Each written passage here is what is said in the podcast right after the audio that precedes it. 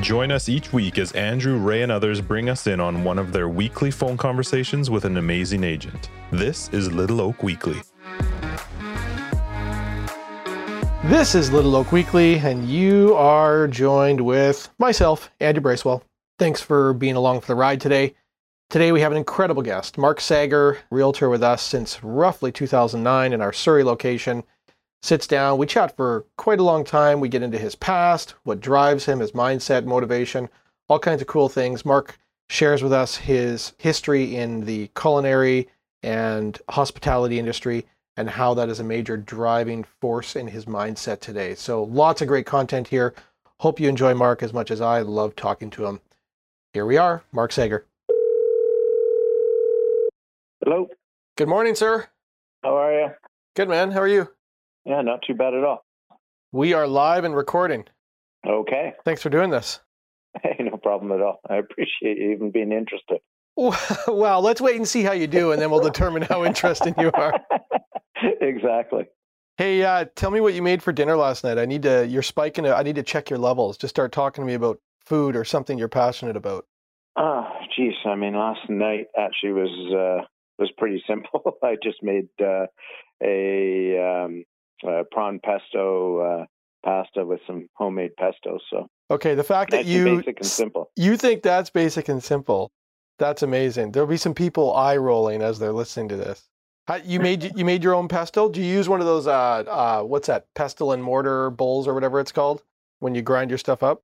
Yeah, if I'm going to make a small batch, I do have a pestle and mortar. I mean, you know, it's a really useful tool when you're getting into making flavors. You know, whether it's using spices, different. Even even actually, I've got a little dish that has um, salt and cracked pepper all grounded up from the pestle mortar, and then I just throw it into a dish. And, and then you just kind of keep staples. it there. Yeah, it's just one yeah. of my staples there, and and when it's being done fresh, it just has a little bit more bang to it, right? Well, that sounds delicious. And did you cook the? Did you saute yeah. the prawns separately, or did you slow cook them in the sauce, or how did they cook? They don't need much. Yeah, well, that's the thing with prawns, right? You you want to be careful with that. So I'll usually season them, saute them first about three quarters, get a little bit of a yeah, a little bit of a char. You need a, a hot pan for that. Quickly get them out, and then set them aside, and then uh, make your uh, your pesto. Usually, I put peas into mine to get some extra vegetables and that, and then I throw the pesto in and a little bit of cream and. Um, oh, before that, usually I'll reduce a little bit of wine in there first, just to pick it up and then uh, get that going, and then I'll throw the prawns in and then throw the pasta in. Cooking is really quite simple once you understand some of the basics. And and you understand some of the basics because you've got a bit of a culinary past.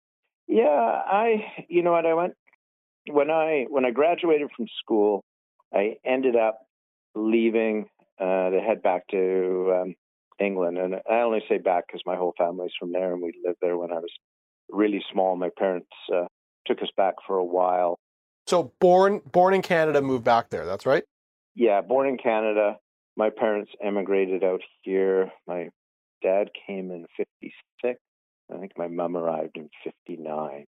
So they did decide at one point that they kind of maybe were a little homesick, took us back. I was two, and I was there till I was about four and a half, five. And they just realized that, you know what, life was different there. It wasn't the same as they remembered.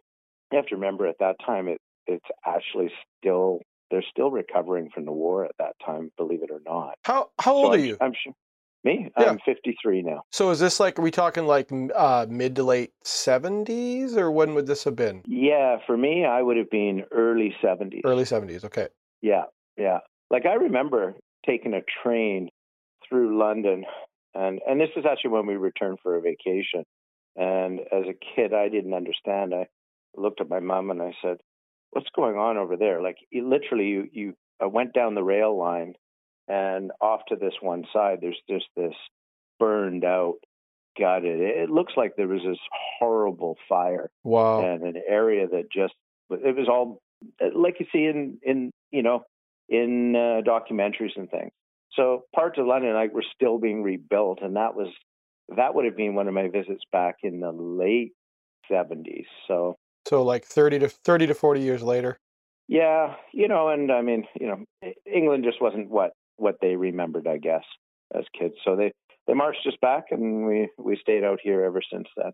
And So- when? and then I How much time did I your parents? Sorry, how much time did your parents spend in England before they had you? Were they they were there like their entire lives? Yeah, my dad would have left the UK. I guess he would have been about 20. He was actually pretty young. I mean, when you think about it, I mean, he probably left when he was 26. Like, did they leave mid-war, post-war? Where, like, what was their No, Contacts no, no, no. with the post, war. Post post war. post-war? Okay, Um, okay, My dad had to do his um, time in the army because at that time you, uh, the, you know, they still had conscription, so you had to go absolutely. do Yeah. your service for a couple of years.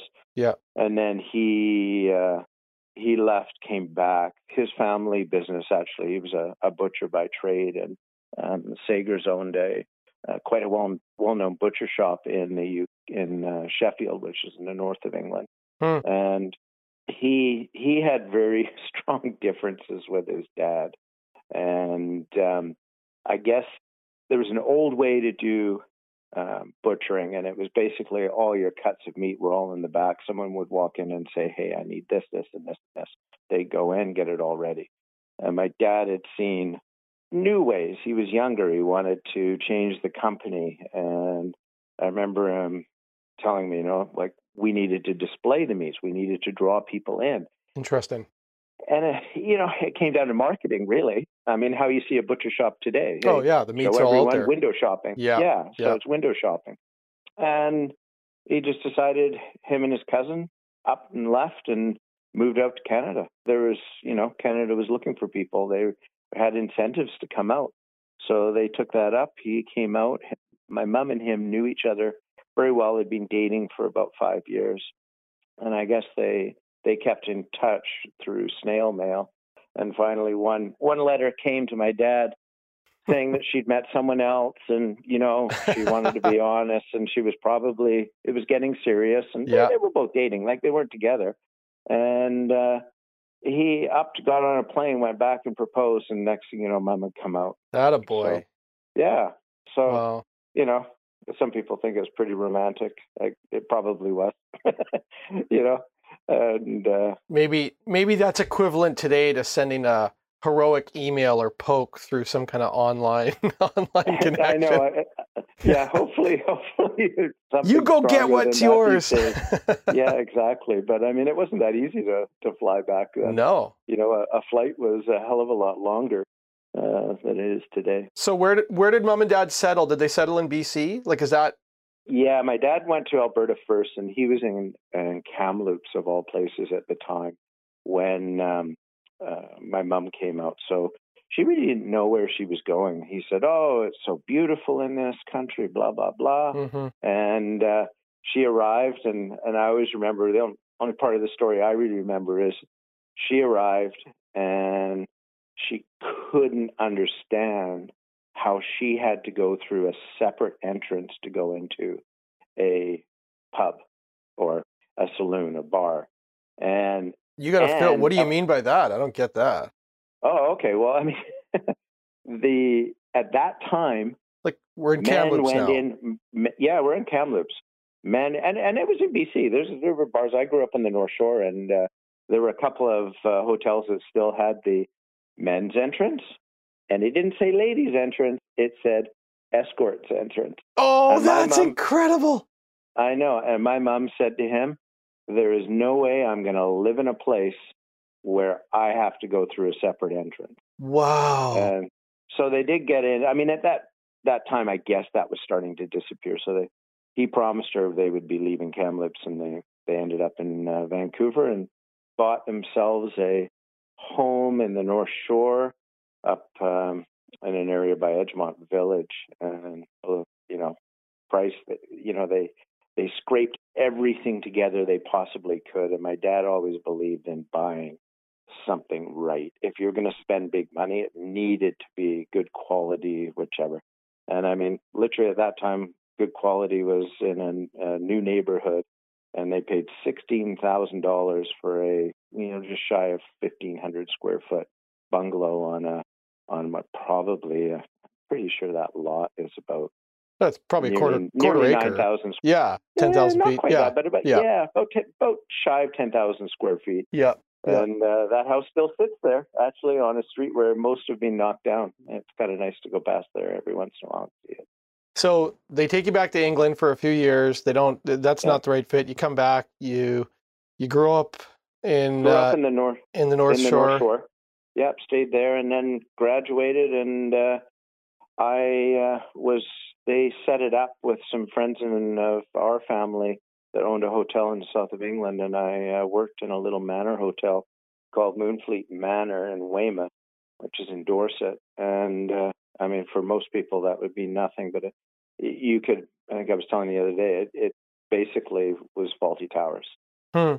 The owners liked me. They. I was just going over there to work for the summer and uh, do some hub and spoke uh, travel into Europe, and I ended up uh, staying for two and a half years working in the hotel, and I was going to go to um, what they call a polytechnic there, which would be equivalent of like our BCIT, hmm those uh, type schools, and uh, study hospitality management and culinary foods. And uh, last minute, when I was getting ready to go, all of a sudden it had been discovered I hadn't been back in the country for five years.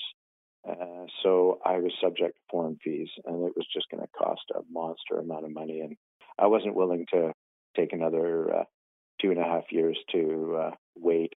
So off I went back home, and I ended up uh, going to BCIT. My dad did some groundwork. He went and met with uh, Dennis Forrestal, who was the general manager of the Bayshore at the time, and said, "Where does he want to go? Where, where should he go?" And Right. BCIT had the best hospitality management course, and that got my interest in uh, in foods. Actually, I I always liked kind of cooking a little bit, but didn't realize it until um, I had that componentry of our uh, of our course. So then I got out of that, and I decided I was actually that's what I was going to do. I was determined I was going to be a chef. And and this is why you know how to make a simple prawn pesto. Yeah, I think so. I mean, some of my stuff is it's so long ago now. I don't have, I don't remember everything, but it, basics are there, and uh, that that's what cooking uh, cooking is on foundations, and from the foundations you can build up from there, and and you can pretty much do anything. You can start something off with, you know, there's there's your your basic sauces, and then go from there, and you learn how to to cook things properly. Hey, Little Oak, have you thought about business planning? Does your business plan suck? Maybe you've never done one, or maybe your business plan's pretty good, but you need a refresh. No problem, we got you covered. The month of November is business planning month at Little Oak for 2022. Ray's already done session one. I got session two and three coming up on the 17th and the 24th of this month. If you're interested and you want to be a part, check it out. Get on our wants and haves. There's some videos and some links up for you to be a part of it in person or digitally. It's going to be awesome. Take that step, start planning today, make 22 the best year ever. So, So gi- give me an example of a foundation. What do you mean? What do you mean by that? Well, you know, everything starts with with something uh, simple. So, you know, um, you it, it's a technique. Uh, it's a sauce, if you wish. Like, you know, if you're going to make a béarnaise sauce, Mm-hmm. that's what you would start with, and then you would decide what your protein and what your starch and those type of things, and what your seasoning is going to be. So, all those things had basic. Cooking certainly has gone way further. I think if you know if you get into um, Indian cooking, curries and things. I mean, they have their they have their foundations of certain spice combinations, Right. and then that creates that curry. So uh, that, that's your foundation in your base. So you start from something from there, and then move up from there. So, do you have a particular flavor of the world or cuisine that you enjoy the most, or enjoy preparing or eating the most? I always admire early on. I admired Italian cooking because Italian cooking was very simple, fewer ingredients, so it kind of allows those ingredients to speak. You know, while other sometimes other cooking is a combination of all sorts of things, and I call it kind of layers. So you've got layers of flavor, and it all blends together. I mean, Italian cooking does do that a little bit, but they're a little bit more simplistic in their uh, approach to things, and a lot of the the dishes we eat today, actually, I mean, would be considered what they would have called, you know, peasant food. Even in the UK, I mean, Sure. a really good Yorkshire pudding. The only reason they put that in, most people don't don't know that was cooked usually in a big pie plate, not in an individual one. Right. And you serve that to everyone early on because you wanted to fill everyone up because at that time you couldn't afford meat. So if I filled up on the Yorkshire pudding, I didn't need as much meat. Huh. When you when you read about food, it's quite interesting where some stuff comes from. But I, I have a real intrigue. I mean, I I don't think I have anywhere specifically I absolutely like, but I, you know, I enjoy Asian cooking, Mhm. and I am starting to try to understand some of the the Indian cooking, and and I'd like to perfect that. I, I bug Bawa every once in a while, so maybe one time he'll invite me over and show me some stuff, or his mom. I I've heard of these legendary um, Indian goat roasts where like the goat goes on in the pot. You know, it's a curry that that probably simmers, slow cooks for hours on end, and you know, guys sit around, you know, sipping something while the while the- while the goat's cooking. And I I love goat curry. It's actually probably my favorite of all Indian proteins. I would choose goat like in their curry over anything else. Yeah, you know, it's not common to us here, but goat is really, really tasty. It's It's really a good. Yeah, like I mean, I love lamb, but lamb is too gamey for some people, and that. But goat has some similarities, but really, really tasteful. Mhm. And my, my wife's Portuguese, and I've learned they use a lot of goat as well. Hmm. So that's another area that I'm I'm kind of like learning a bit now is Portugal. I'd never thought of Portugal before uh, in cooking uh, so much, but And they use a lot of goat in Portuguese cooking. yep, Okay, chicken's their big one. Chicken is their big one, sure. but goat is quite prominent there as well. Let's talk. So you get into the hospitality industry, Yeah. and this has had a significant impact, I think, on who you are and how you approach real estate.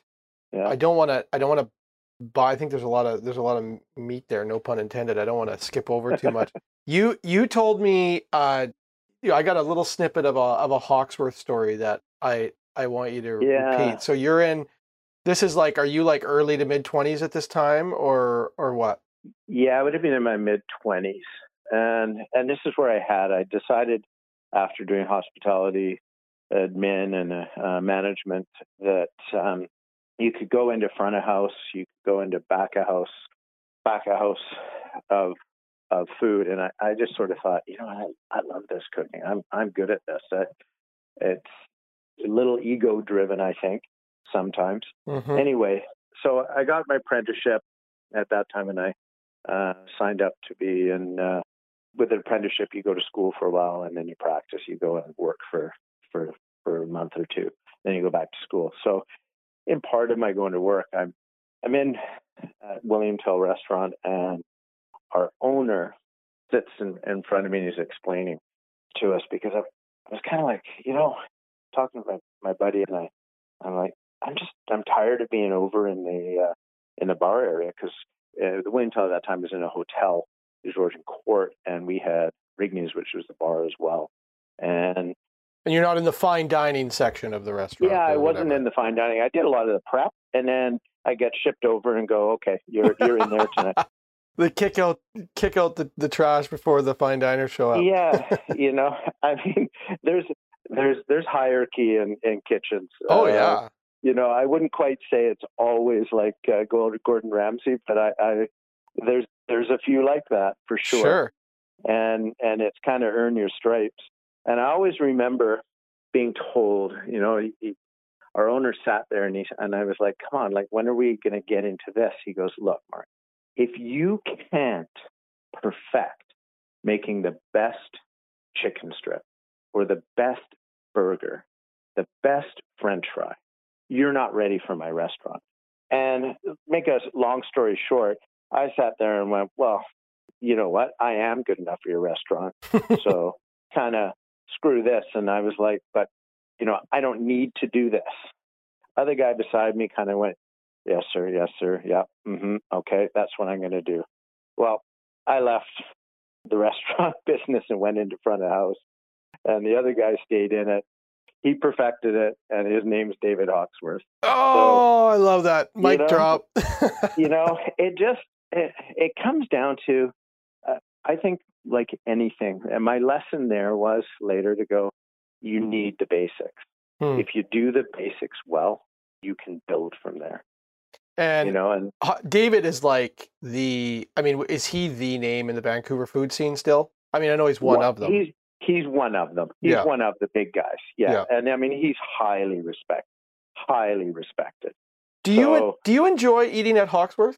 Like, do you think Um, that's a great spot? I, I'm asking because I'm always disappointed by it, but uh, you know, I'm sure I'm not saying say- he's not good. Uh, I have I have to say I've not been in his restaurant that's at the Hotel Georgia. Oh, okay, okay. I, I haven't gone in there. He used to uh it was head chef for uh, West. I had been in there. Yes. and, uh, that was I, I enjoy West. But Yeah. uh, I haven't been into his it, it's an art it's an art form, so some people are gonna like your art and some people aren't.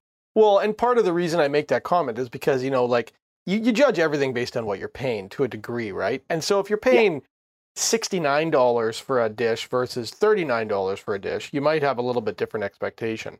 And and Yeah. Hawks Hawksworth is not it's not a inexpensive experience. No, not at all. I mean, and, and but that's the key word. You're you're paying for an experience, Yeah. and it. You know what? At the end of the day, I might do that once in a blue moon. I, I'm not. I like fine dining. I like really good food, but you can find really good food at all levels. How has this is a loaded question, but this vast experience you have in hospitality, I mean, you also spent some time working you spent a lot of time working in sales. It wasn't just food. You were in you were it's actually mostly sales in the hotel industry that you did for a number of years, right? Yeah, I mean, in total, I have a little over 20 years. I think it's like 22 years in the industry. I was front office manager, assistant front office manager. I mean, you start off just Sure. front of the line You're like a and bellman then or work your right? way up. So, yeah, and um, the one thing you learn in the hotel industry is you you uh, you go from uh, being on the line, you know, being a, a front desk clerk or a, a bellman, and then you get into management. You find out you'll never make as much money as you did when you were a bellman. Those guys make a ton of money. I was just going to ask you that as you mentioned it because, you know, I I like to go to nice hotels and there's some great, I don't know if you call them bell people, bellmen, whatever Yeah. the right terminology is. Yeah. Uh, you know, places like Fairmont's or, or, you know, Hotel Georgia or whatever. And I mean, Yeah. the, the cash that flows is significant. What they must be tipping out, right? To other people. Oh, they do pretty well. We when I was at the Bay Shore, we had two guys. These guys were the door were the doormen, so they controlled that front parking area. So if you wanted to be in one of those spots, you know, first of all, we were looking at what kind of vehicle did you drive. It's all an image and this, that, and the other, and then they would drop their money. So they're making money there. But one, our head guy owned a apartment block in the West End. You know, I'm, I'm I mean, I, and I'm not talking like a tiny one of like six units. I think his apartment block had like 25 units. I can only imagine what that's worth now. And our other guy actually was an antique car collector. And I was like, wow.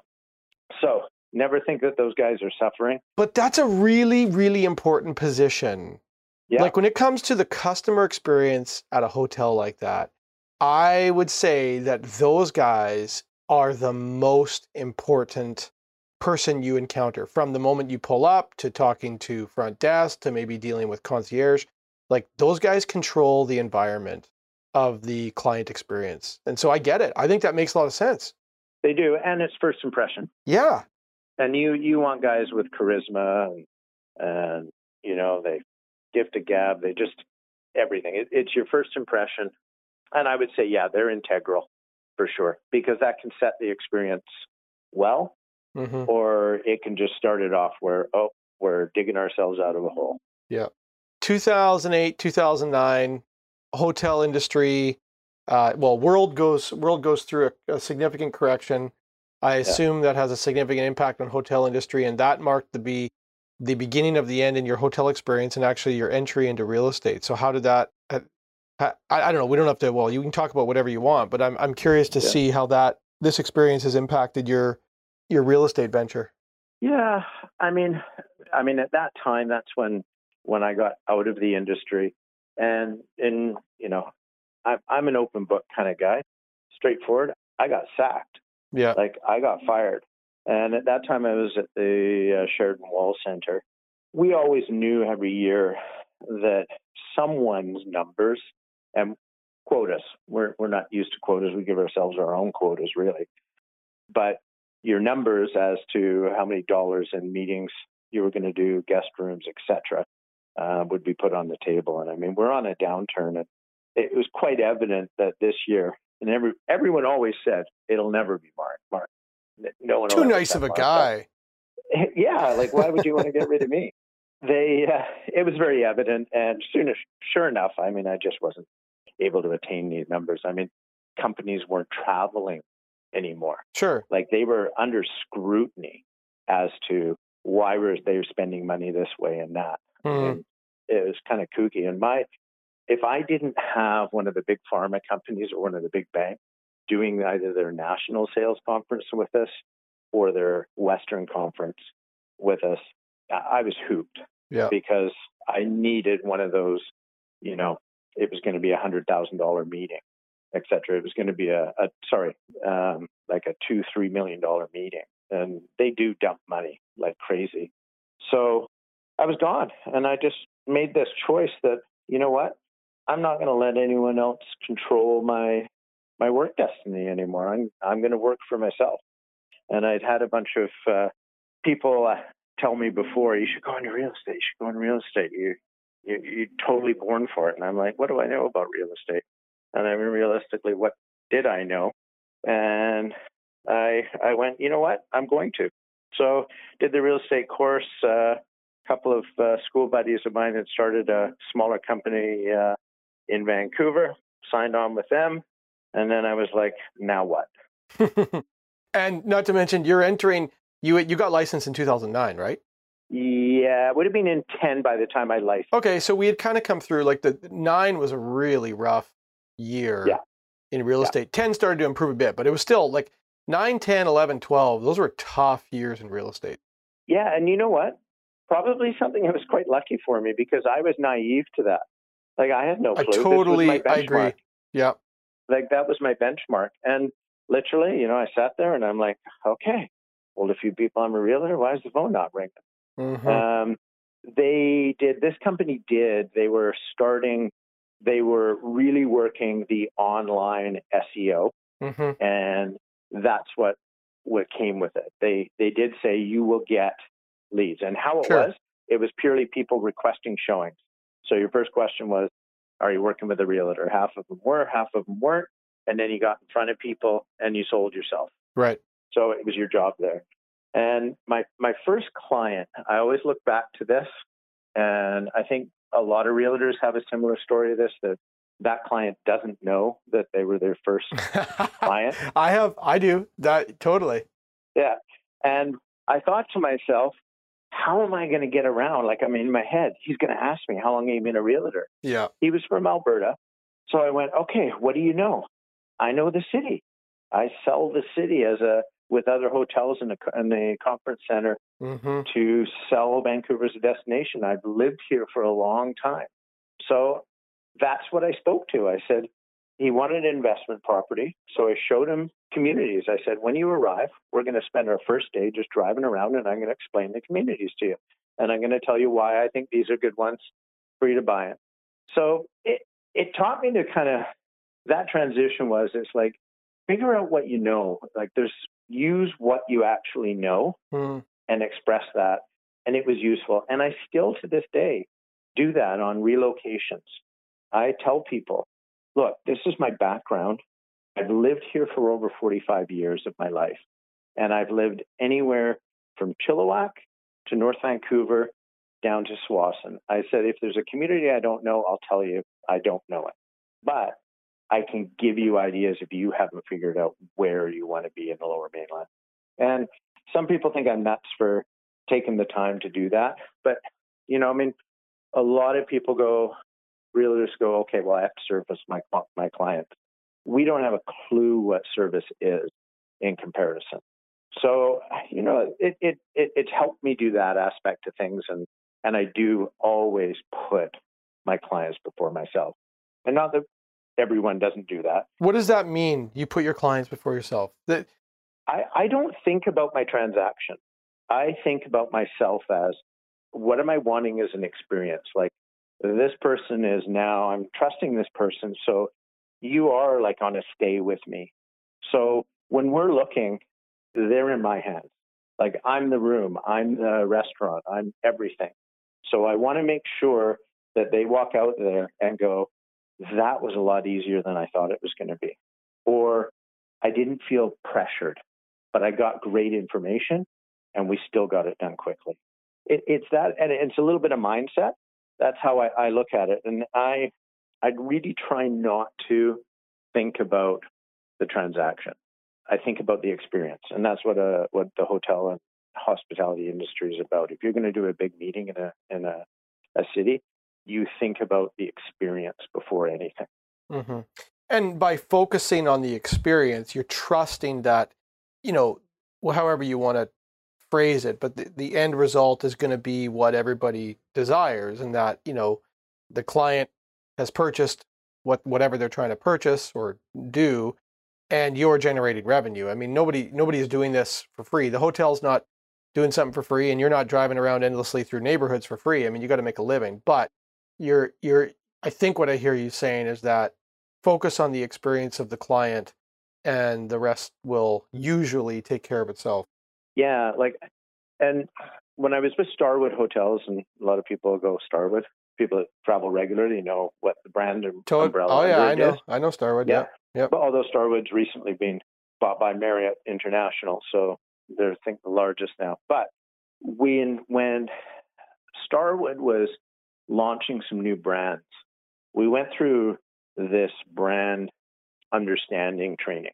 And that's when I bring that with me as well because it's not, I don't focus on what I do, it's focusing on who I am to be able to do what I do.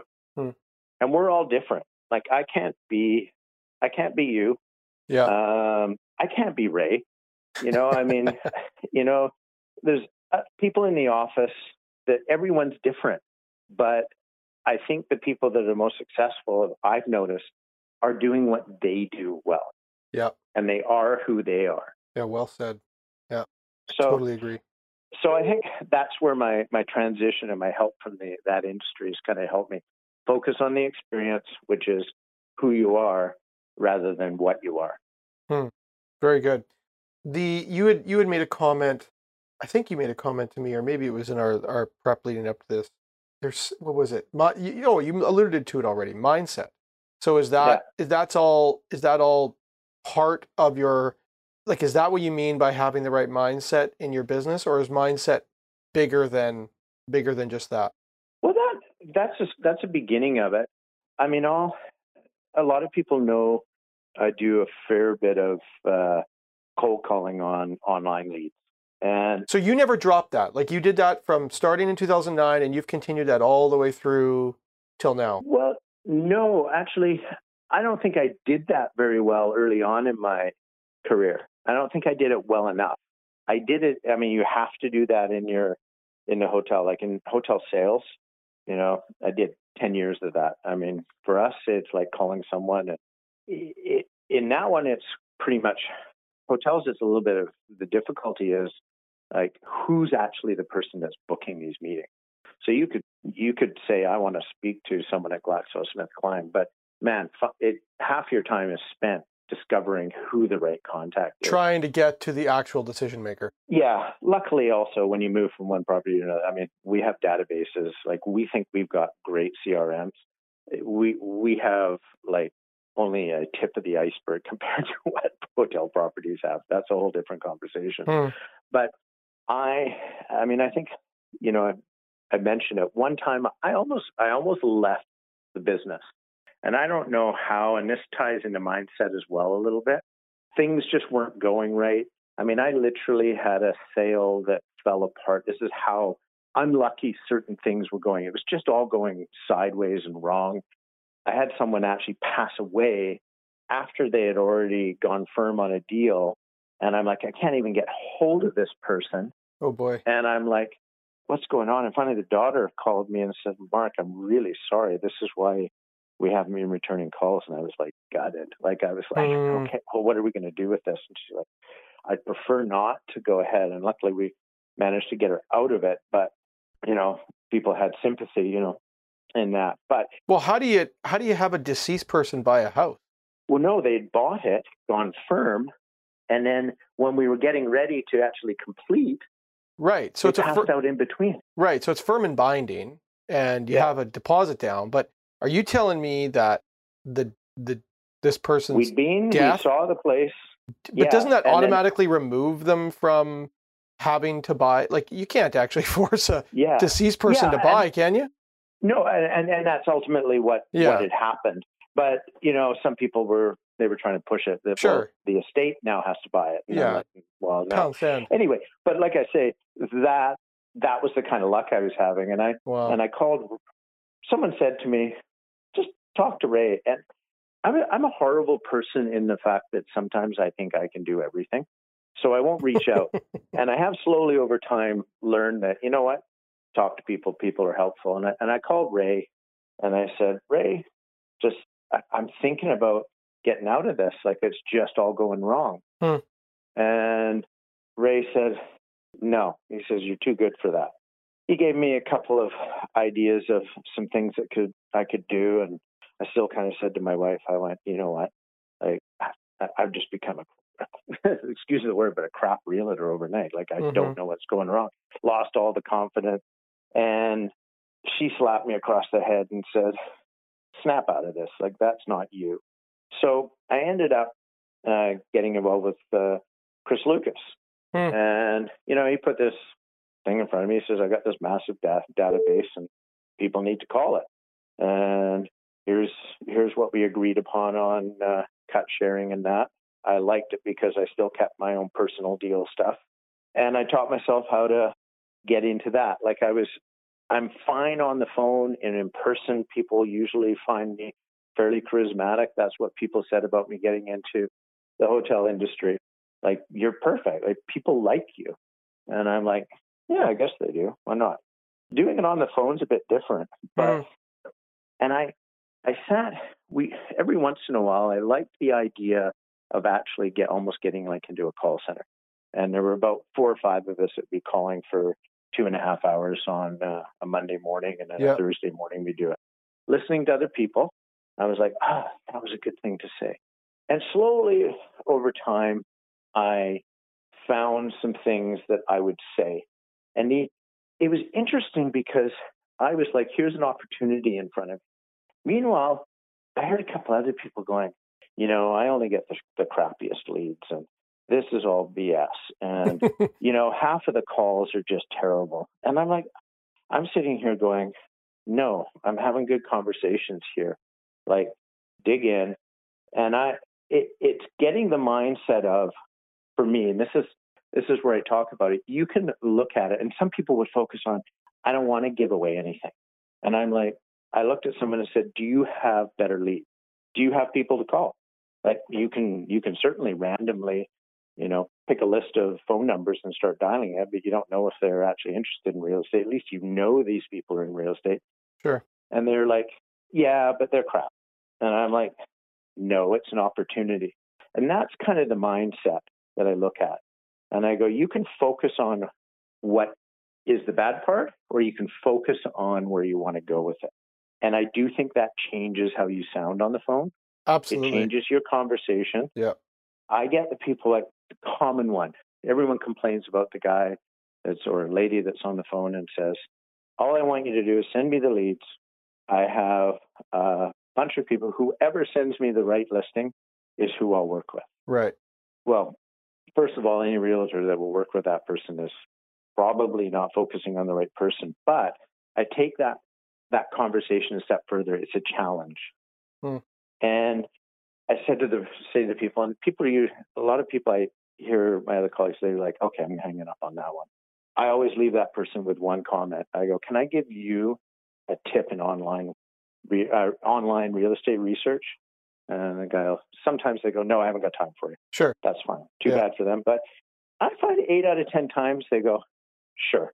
I go, the next time you're signing up for real estate leads, because I said, it sounds like you're irritated with people calling you. Because these I- I people kinda- have these people have signed up. That's how they're on the list to begin with, right? They've entered yeah, their information they've signed somewhere. up. Yeah, they've already entered their information. in. Mhm. So we're dialing them.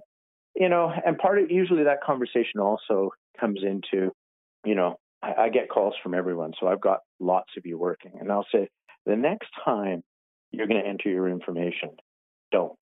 And he goes, but I want to look at it. I go, but you've already got access to something that will show it to you. Yeah. And they're like, oh. And all of a sudden, because I actually gave them a piece of value, they go, you mean you're going to help me not get these irritating calls? and I'll even joke with people. I go, Yeah. I know you're not really looking forward to hearing from me, but, Yeah. and I'll go in from there. The other thing, I mean, I'll tell people straight up, like, be honest with with people, and again, it's a mindset. I'm gonna I'm gonna take time. It's only two more minutes of my time to explain to them. If you show some uh, loyalty to your realtor, you'll get all loyalty back. And he says, but I just want that good deal. And Hmm. I go, let me give you an example. I said, I've got five clients that are working with me, not with anyone else, so just working with me. I've got a great listing. Am I going to give it to you or am I going to work with the client that's working with me loyalty wise? Totally. And, and that's the mindset. Like, don't give up, think of the positive, and usually you can get something from it. If they hang up, that's fine. Or if they say they don't want your business, It's a numbers game too, right? Like you know, you've got your data where you go, well, if you make 100 calls, you're going to turn what? 4 into a into a possible uh, transaction. yeah, I'd say that. So you got you have you also have to have I think where where where some people are unable to do what you're talking about is that they don't have the stomach or the stamina to just get through the numbers because yes like if somebody's really good at it they can have a 5 or 6% you know uh, conversion rate and if somebody sucks at it they can have a 1% conversion rate but Yeah. whether you're you suck or you're good 95% of the time you're still ending the phone call with a miss, right? And that is Yeah. what's I think really hard for many many people is that, you know, that just takes guts and and, you know, determination to get through that. And it's it's hard. Yeah. And, and and that's where your mindset, if you don't have the mindset that there is something at the other end of it, Yeah. you won't be able to convince yourself to do that hard work.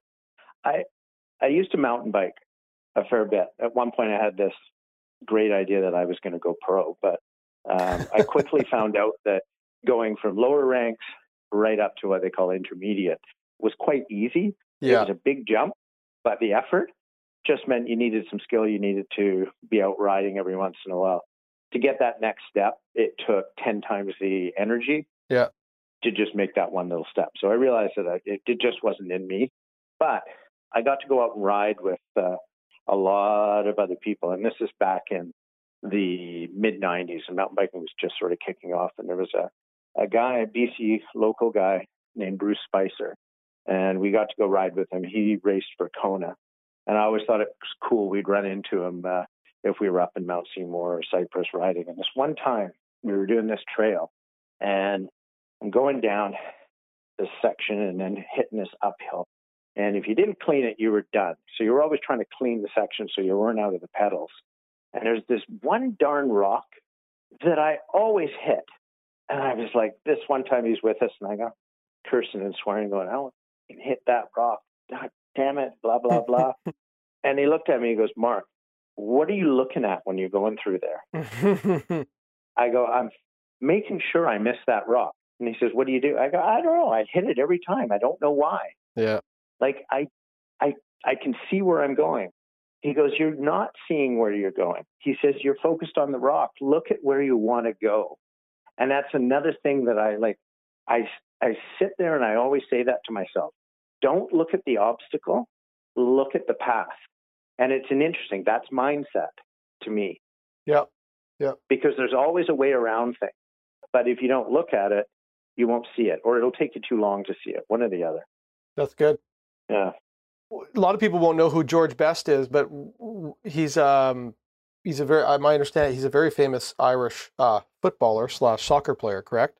Yeah, I mean, I mean, most people that know me fairly closely know that I mean, I played uh, soccer or football all my life.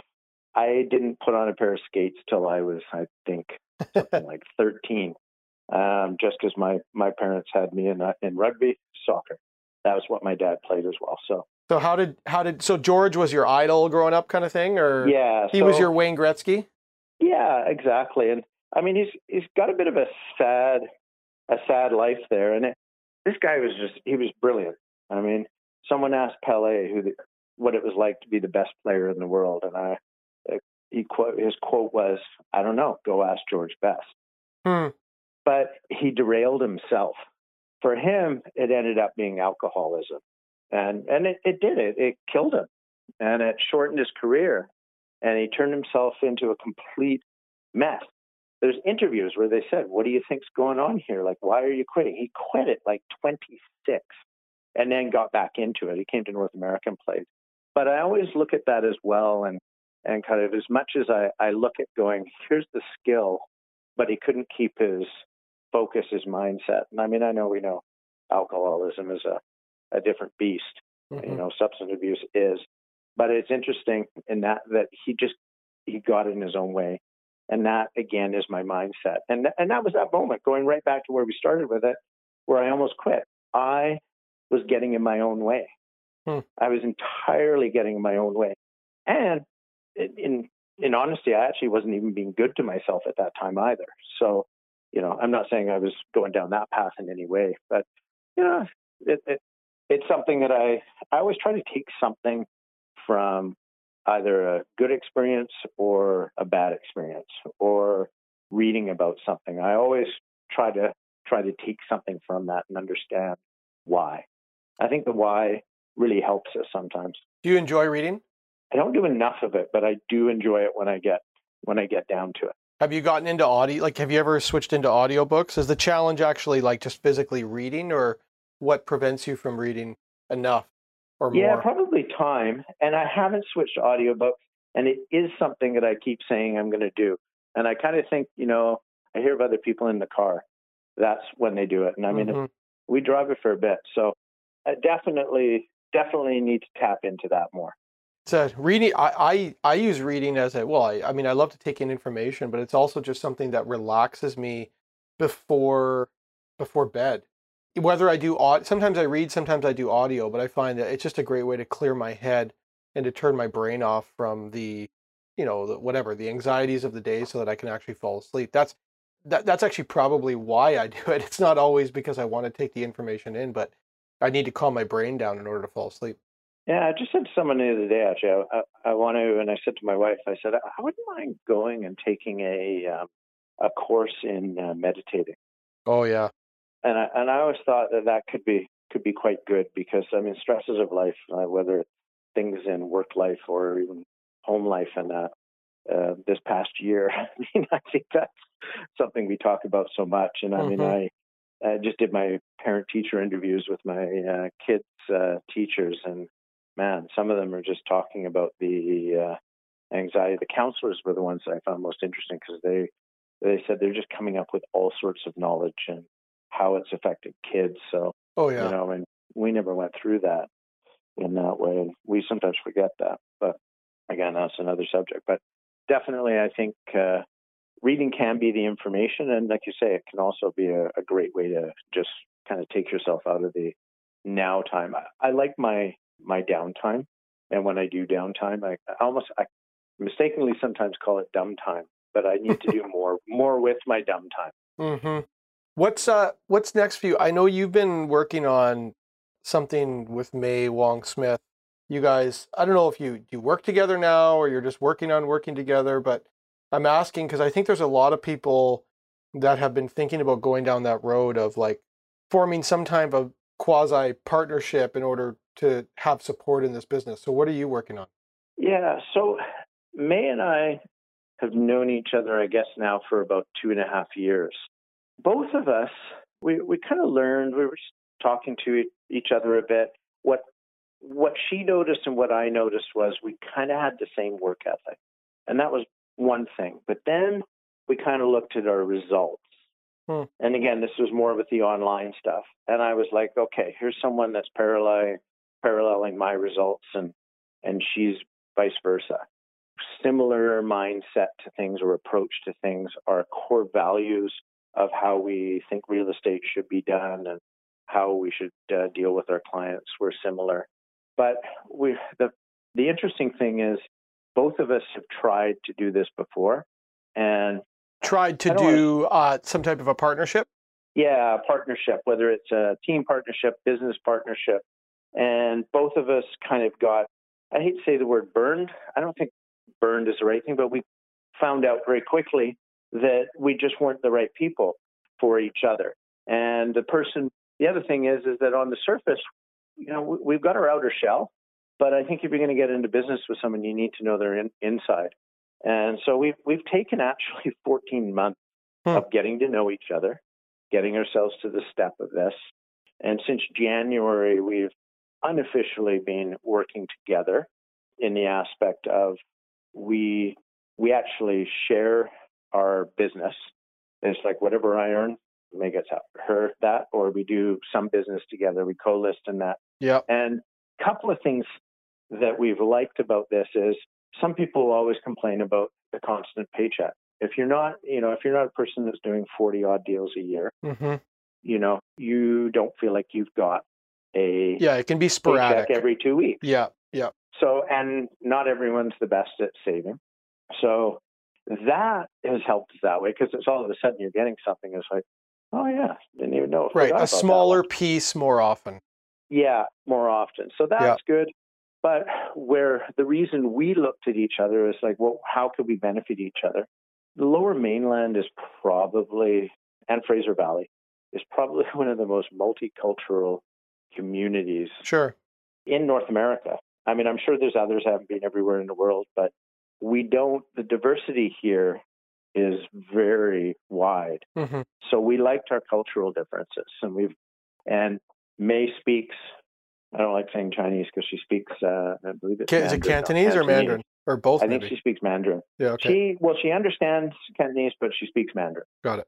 Me, on the other hand, being a long-time resident of the Lower Mainland, it's a quality that I can deliver in. And uh, and not to say that being Caucasian European background isn't a background as well. That's true. It is, right?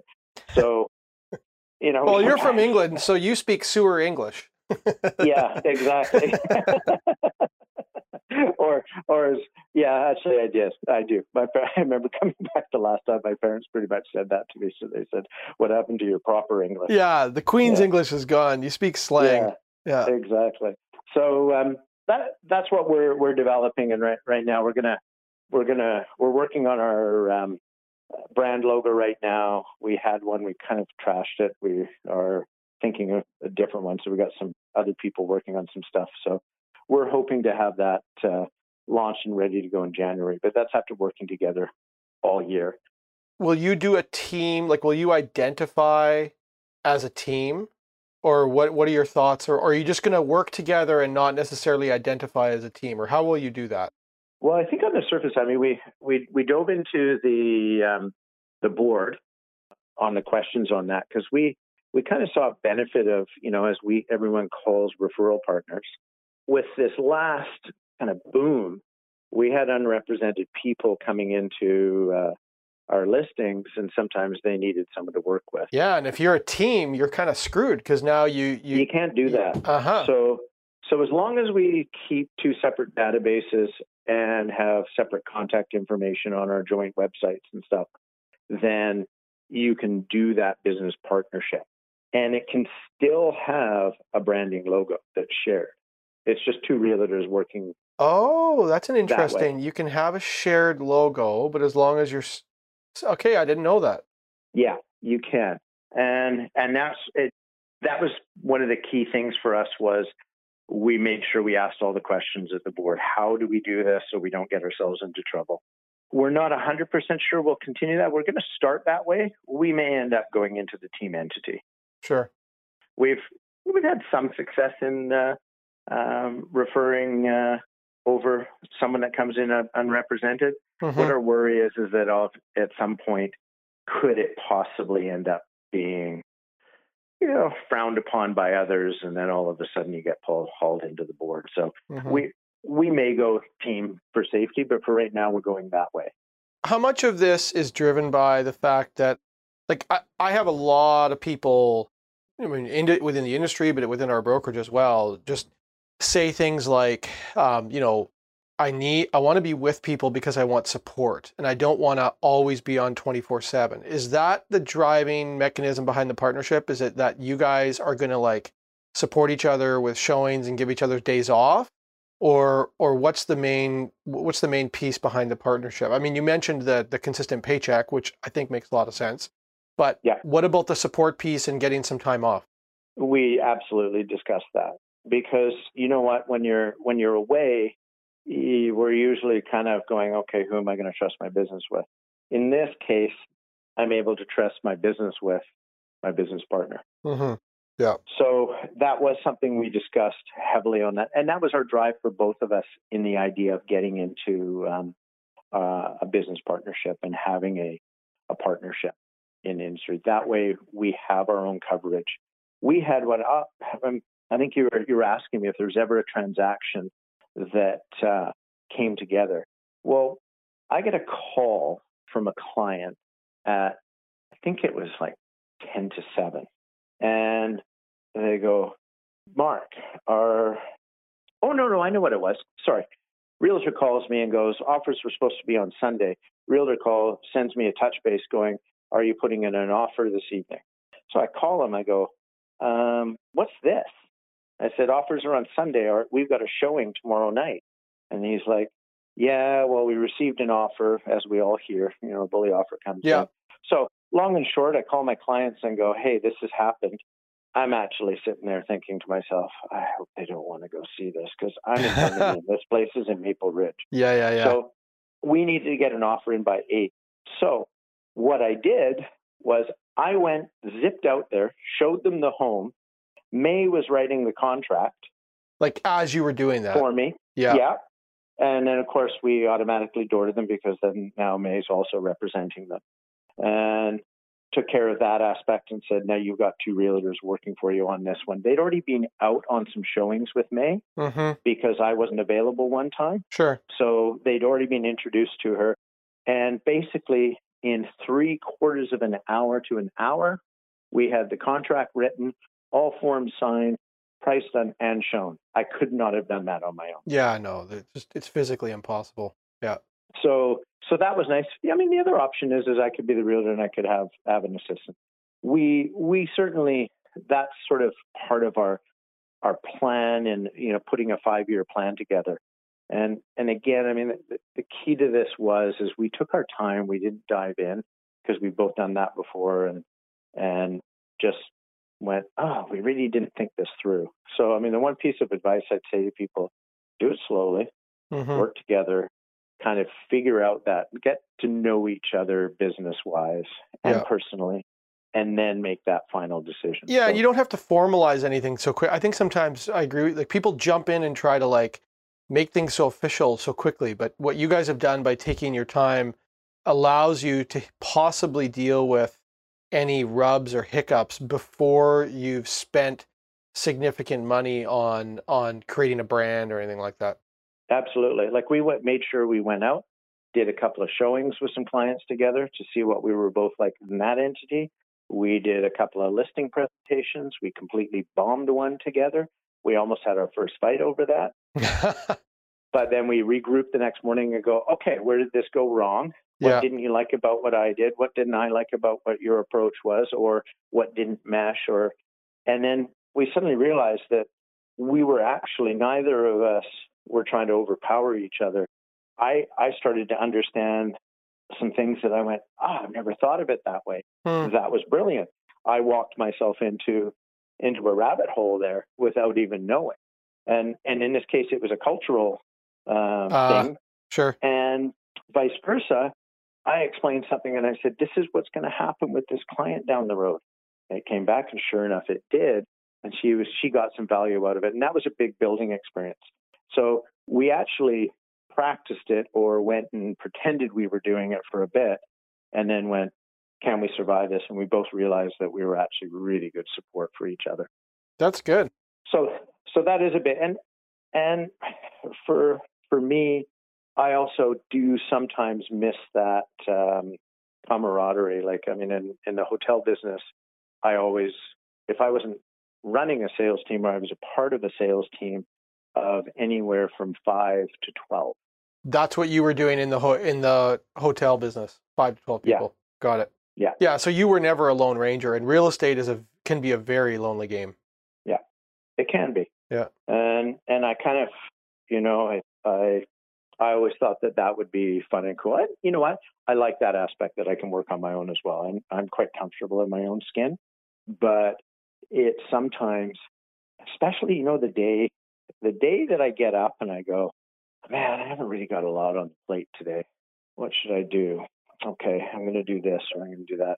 And then May will call me up and go, hey, you know what? I'm going to be in the office this afternoon. Hmm. Come on. And I go, yeah. And I'm like, you know what? It picked me up that. And Sure. she said the same. There's certain days where all of a sudden she's like, and I was, she was so glad at the end that we went in. And I think we all battle with that running our own business. Mm-hmm. We're our own bosses. We can take time off when we want, or we can slack when we want. You know, we're only accountable to ourselves. You're not only relying on your energy, you're getting to feed off the energy of someone else as well, which, as you just said, some days you need that. Yeah. And that's the difference between a productive day and a crappy day. Yeah, yeah. Like not one. of That's the other thing we like about each other is not one of us is the motivator, and both of us are quite happy to call the other one out. Hmm. And and we also don't get too sensitive. We got we've gone through our sensitive period in our pretend period where it's like you know oh, May hurt my feelings today, and then or May would call me back and go you know she'd say something and I go what are you talking about here?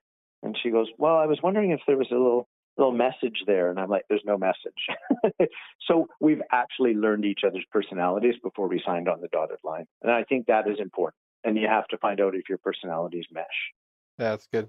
Are you going to sell a house today or this week? What's up for the rest of the day? uh, today i actually have a potential offer for uh, a client uh, on a whistler property i don't usually work out of my area but this guy is uh, someone that just insists on working with me. I've helped his uh, father. I've helped him. We actually play soccer together, and he just he trusts me. So Whistler, I don't mind. I don't. Is it going to be com- like competing situation or or not? Um, no, this one isn't surprisingly enough. Oh, that's so nice. hopefully we can get something uh, put in and it can make sense. We've just got a couple of questions to to look at on that, and then uh, I have uh, a new listing coming on either early next week or the week after that. I've got some work to do on as well, and that was some people that we've already sold their home, managed to. Uh, sorry, not sold their home. We've we've got them into an acreage after looking at properties with them for over a year and a half we finally found the right one, got the deal done. I think they got a good deal. Now they've got to sell. That was uh, one of their roadblocks uh, on that, where it was, and that's kind of, again, the can do. They were like, well, the typical question is, can we get our home sold in time? Hmm. And in fairness, their home is in a great location and their home is quite nice. Their home has been lived in for 20 years and it's a bit cluttered. So I had to I've delivered to them quite the honesty and said, hey, this is what we're dealing with. Here's the positives, here's the nons. I can tell you we will get it sold. You're in, a, in an area that's quite in high demand, but it's not something I can sit here and say you, I promise. So we actually managed to get all the financing done through my mortgage broker. They were working with theirs. And with uh, the mortgage broker I recommended, we were able to get uh, everything all done so they could complete and sell a little bit later. They didn't have, I removed the pressure of having to have Yeah, having to sell. sale yeah. done before. Yeah. So that was a, a good one. So we're working on that listing, but uh, don't think I'm going to have one sold today unless with the Whistler one. Well, comes unless you get the Whistler one. Well, Yeah. I am sincerely appreciative of your time. I I love the way your brain works, and um, I'm thankful that you that you were generous enough to share some of your thoughts and philosophies with us. I'm a big fan. I think you guys are going to do awesome things together, you and May. Yeah, I, I'm really hoping so. And I mean, I'm just going to leave you one last thing because some people know I love to talk. Go ahead. But I- think one of the most important things is to be yourself. Hmm. And we kind of started with a hospitality story. I'll end it with one. So when I was the director of sales and marketing at the Hilton uh, Vancouver Airport, I was fairly young on at that time, and I I got this position. I mean, it was one I wanted, and I was a dark horse for it, and I managed to get the job. Anyway, this hotel was quite special. In a lot of cases, in hotels, we're always fighting with making sure your staff are are up and doing the right thing. And it was kind of like you bring in a good apple, and the bad apples turn the good apple into a bad one. Total opposite in this hotel. Our our customer service scores were exceptionally high, exceptionally high. And one year we were always competing, believe it or not, with the Waldorf Astoria Hmm. for either being in number one, or, sorry, number two, and they would always beat us out. The Waldorf Astoria had won it for, I I'd only been with the hotel for two years at this time, but for five years in a row, they always had the highest customer satisfaction rating. And we're like, we're just a little nice airport hotel, Sure. all suites, not really nice property, Yep. but you know, and the Waldorf Astoria, what is it? It's five star luxury. You always would think that, but does it come down to? I mean, it, did the people leave happy? It's the experience. So we finished number one, and with that came a huge celebration party at the hotel, and the CEO of Hilton uh, North America was coming to the property to give us this award and everything. My general manager would speak, then I had to speak afterwards. And my general manager put this speech in front of me. And I went, What's this? Like he wrote it. Yeah, she. She, She. actually. She. And, pardon um, me. Pardon me. yeah, She. it's okay. Um, and great lady. I, I I loved her dearly. She was a great general manager. But man, she was accounting background, complete controller. Uh-huh. That's why we call controllers controllers. They need to control everything. Yeah. And I said to her, I said, Well, can I? She says, No, this is the way you're going to speak. And she gets up, and I'm sitting here trying to re- re- rem- remember this thing the whole time. I don't really like public speaking as it is, getting myself calmed down and everything. Anyway, she ends, she introduces me. I go up, and I'm in front of our all our staff. I get lost in this thing. I Mhm. blunder. It was this moment where I just felt like where they say you just feel naked. I felt absolutely like inside I could feel me just getting more embarrassed, this, that, and the other. Hmm. And I, I finally just kind of turned it over and went, I apologize for that. I said, I just blundered this. So I went to a story and just said, this is why I think we won this. So you you mid mid speech you crumpled it up like metaphorically and then Yeah. just went to your own words. Yeah. I love that. And, That's good. and, and it still wasn't perfect, but but it was you. but it ended up being me. And you know what? That was a big lesson for me about that whole thing. Be you. Hmm. And in sales, I have really, I have debates with people on this. Some people are real script people. hmm And I always say, read the script. The script's important. The script is in the message. The message is perfect and it needs to be said. There are, you can be systematic, hmm but make sure it's you. Yeah, because people are gonna people pick up on that crap so quickly. If you're if you're just repeating what someone else does and it's not your own, it's not your personality, then it, it it's so easy to uh, to to hear that Yeah. when you're just copying. Absolutely. So I think for me, that is the most important thing because I, I think I've won listings based on that where where people have kind of asked me a question and it's like, oh, you know, they start asking detailed statistics and that.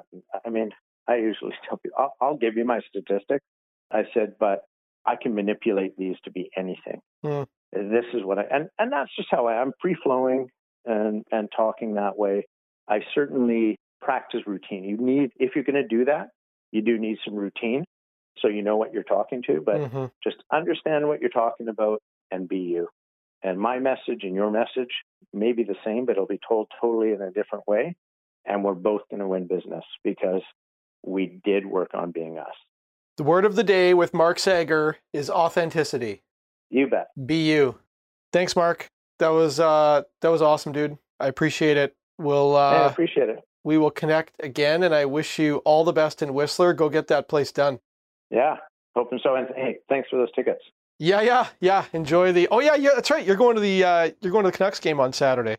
Yeah. Connor, go uh, you're gonna yeah, see he's going to undress us. you're gonna see. Connor play. Yeah, that guy. He's world class. That guy's amazing. Uh, I've seen him a couple of times live now, and uh, yeah, he's just different, yeah, way different level. I've seen McDavid, Ovechkin, and Crosby, and they're all amazing, but not one of no one moves like McDavid. McDavid can skate like I've never seen anyone else skate. He reminds me of the same thing Bure was back in the '90s. It was different, but um, but he moves on the ice. Nobody can keep up with him. That type of experience. It's funny you mentioned Bure. I was lucky.